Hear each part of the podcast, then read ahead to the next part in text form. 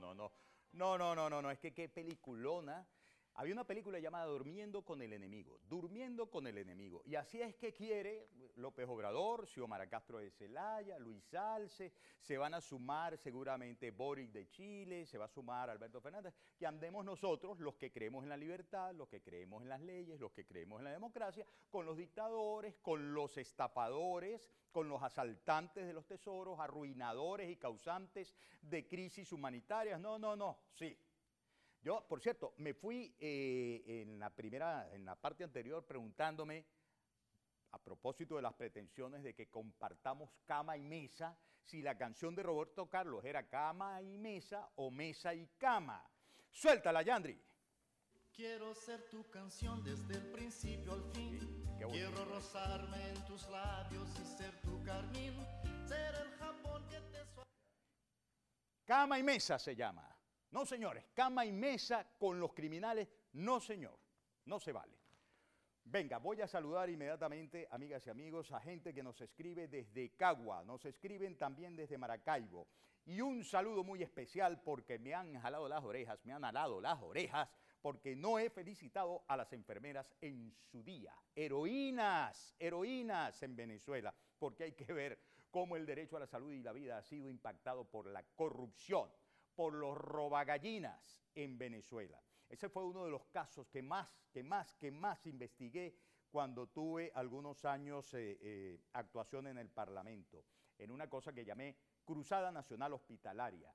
Y si había alguien impactado, era el médico, era el enfermero, era quien con las uñas, por humanidad, terminaba tratando de hacer milagros para salvar la vida a algunos y aliviar el dolor a otros. Bien, Vamos con nuestro duélale a quien le duela, amigas y amigos. Enrique Capriles Radonsky ayer volvió a aparecer en escena pública a través de sus plataformas digitales. Lo había hecho la semana anterior, hablando de la necesidad de que con levantamiento de sanciones posibilitara a alguien que hubiese más ingresos a Venezuela, que pudiera Venezuela vender sin comisionistas en mercado negro el petróleo a naciones occidentales y así entonces volver al salario de los trabajadores y tomar decisiones respecto de una urgente medida de incremento para que pudiera sobrevivir. Siempre dijimos, ¿y quién te garantiza a ti, Enrique, que si hay más ingreso a Venezuela? Se lo dijo el Departamento de Estado ayer, ¿no? Respecto de las sanciones. No va a ser para que se lo siga robando. Ayer estaba con el primer ministro, ¿ah? Con el primer ministro de Cuba, Nicolás Maduro, replanteando un nuevo mapa de cooperación. El nuevo dinero iría para Cuba antes que para los trabajadores. Eso es así. Pero Capriles ha recibido, obviamente, bálsamo durante las últimas horas, porque, haciendo honor a la verdad, en 2014, de ser el gallardo candidato que se había enfrentado en 2012 y 2013, primero a Hugo Chávez, luego a Nicolás Maduro, las mismas fuerzas opositoras lo metieron en un cuento de cobardía, en un cuento de traición, en un cuento de te acabaste Enrique Capriles porque no luchaste respecto de lo que ocurrió en las elecciones contra Nicolás Maduro, porque te acobardaste así, le decían y tal. Eso, yo digo, fue una conversión del héroe en un cobarde, cosa que fue absolutamente, a mi juicio, injusta. Bálsamo vino de dónde? De la Comisión Interamericana de los Derechos Humanos. Vengan ustedes conmigo a esta noticia está extraída del diario tal cual, y duélale a quien le duela, pues resulta que se siguió adelante con el caso denunciado entonces por la violación no solamente a los derechos políticos de Capriles, como destacan aquí en el diario tal cual, sino el derecho político de elegir de millones de venezolanos, entre los cuales no son pocos los que dicen que realmente se ganaron esas elecciones. ¿ah? Que se ganaron esas elecciones en abril del año 2003. Comisión Interamericana de Derechos Humanos presentó a la Corte Interamericana de Derechos Humanos el caso por la violación a los derechos políticos de Capriles. consideró que ese proceso electoral de 2013 se dio en medio de un uso inadecuado de los recursos públicos para apoyar la campaña de Maduro. La Corte determinará la responsabilidad de Venezuela en la violación de los derechos políticos del exgobernador de Miranda y candidato presidencial Enrique Capriles. Según se informó este miércoles 11 de mayo, la Corte Interamericana de Derechos Humanos hará esta, esta exhaustiva investigación y pronto sabremos. Pero hay un detalle, Venezuela se salió del sistema interamericano de derechos humanos, es decir, el régimen dictatorial. Yo traigo para este duélale a quien le duela porque saben las cosas por sabidas se callan, por calladas se olvidan, el extremo al cual los criminales son capaces de llegar. Estaba yo en la Asamblea Nacional.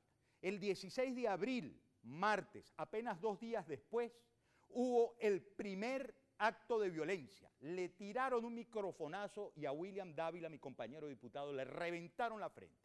Y luego vino el evento del 30 de abril, en el que le rompieron el tabique y, tuvo unas lujaciones María Corina Machado y casi matan a Julio Borges. Y cuando yo digo casi matan, es que casi lo matan. Eso sucedió en la fila delante de donde yo estaba. Yo vi eso, yo estaba ahí. Y yo fui quien tuvo la responsabilidad de presentar a la comunidad nacional e internacional cómo se comandaron esos hechos.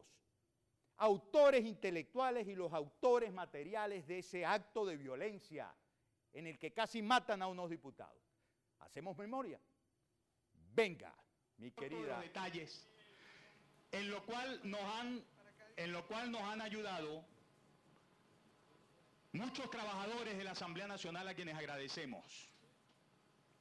En este primer material les digo, se ve como el diputado Pedro Carreño sube al palco de presidencia, entrega un documento al diputado Diosdado Cabello, intercambian palabras y luego se ve retirarse del palco presidencial. Parece dar órdenes. Ustedes dirán si está dando una instrucción o no está dando una instrucción cuando lo vean a uno de sus diputados. Acto seguido se puede observar en el video cuando los diputados Julio Borges e Ismael García son atacados por el diputado suplente Michael Reyes. Principal Elvis Amoroso, quien precisamente fue quien declaró a los medios que él estaba completamente seguro que Borges se maquilló para ir a los medios. Adelante video. Oigan que ya estaba la protesta. Se oían los pitos y bubucelas.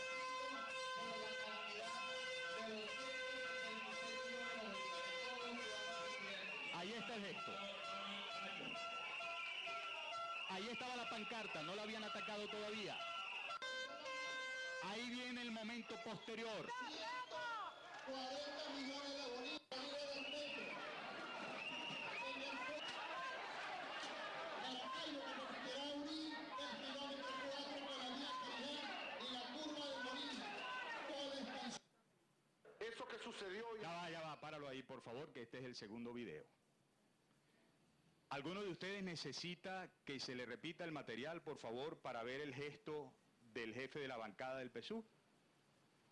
¿No? Bien. Seguimos con el otro material. El falseamiento de la verdad posterior. En el acto de reinauguración de un teatro, Nicolás Maduro habla al país. Pero oigan de lo que habla. Oigan de los términos a los cuales se refiere, paz, tolerancia y cosas por el estilo.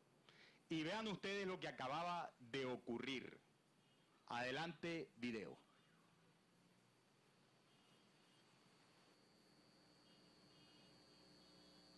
El audio, por favor.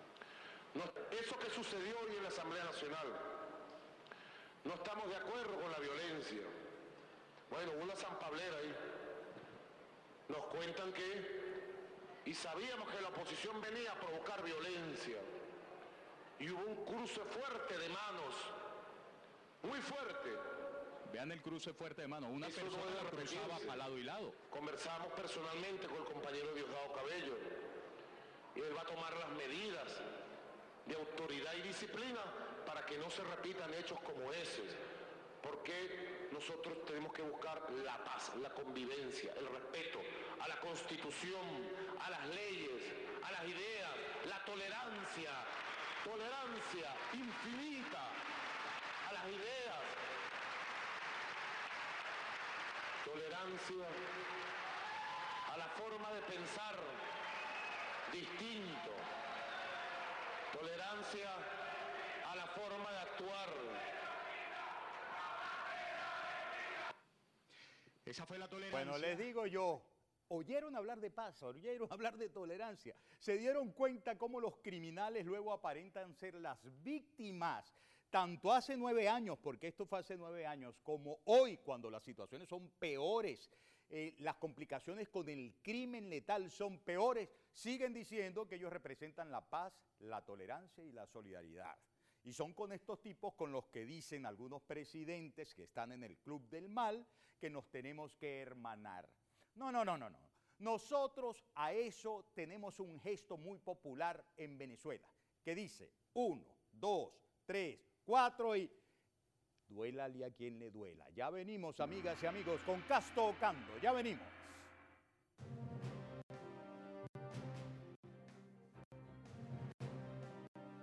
Duélale duela.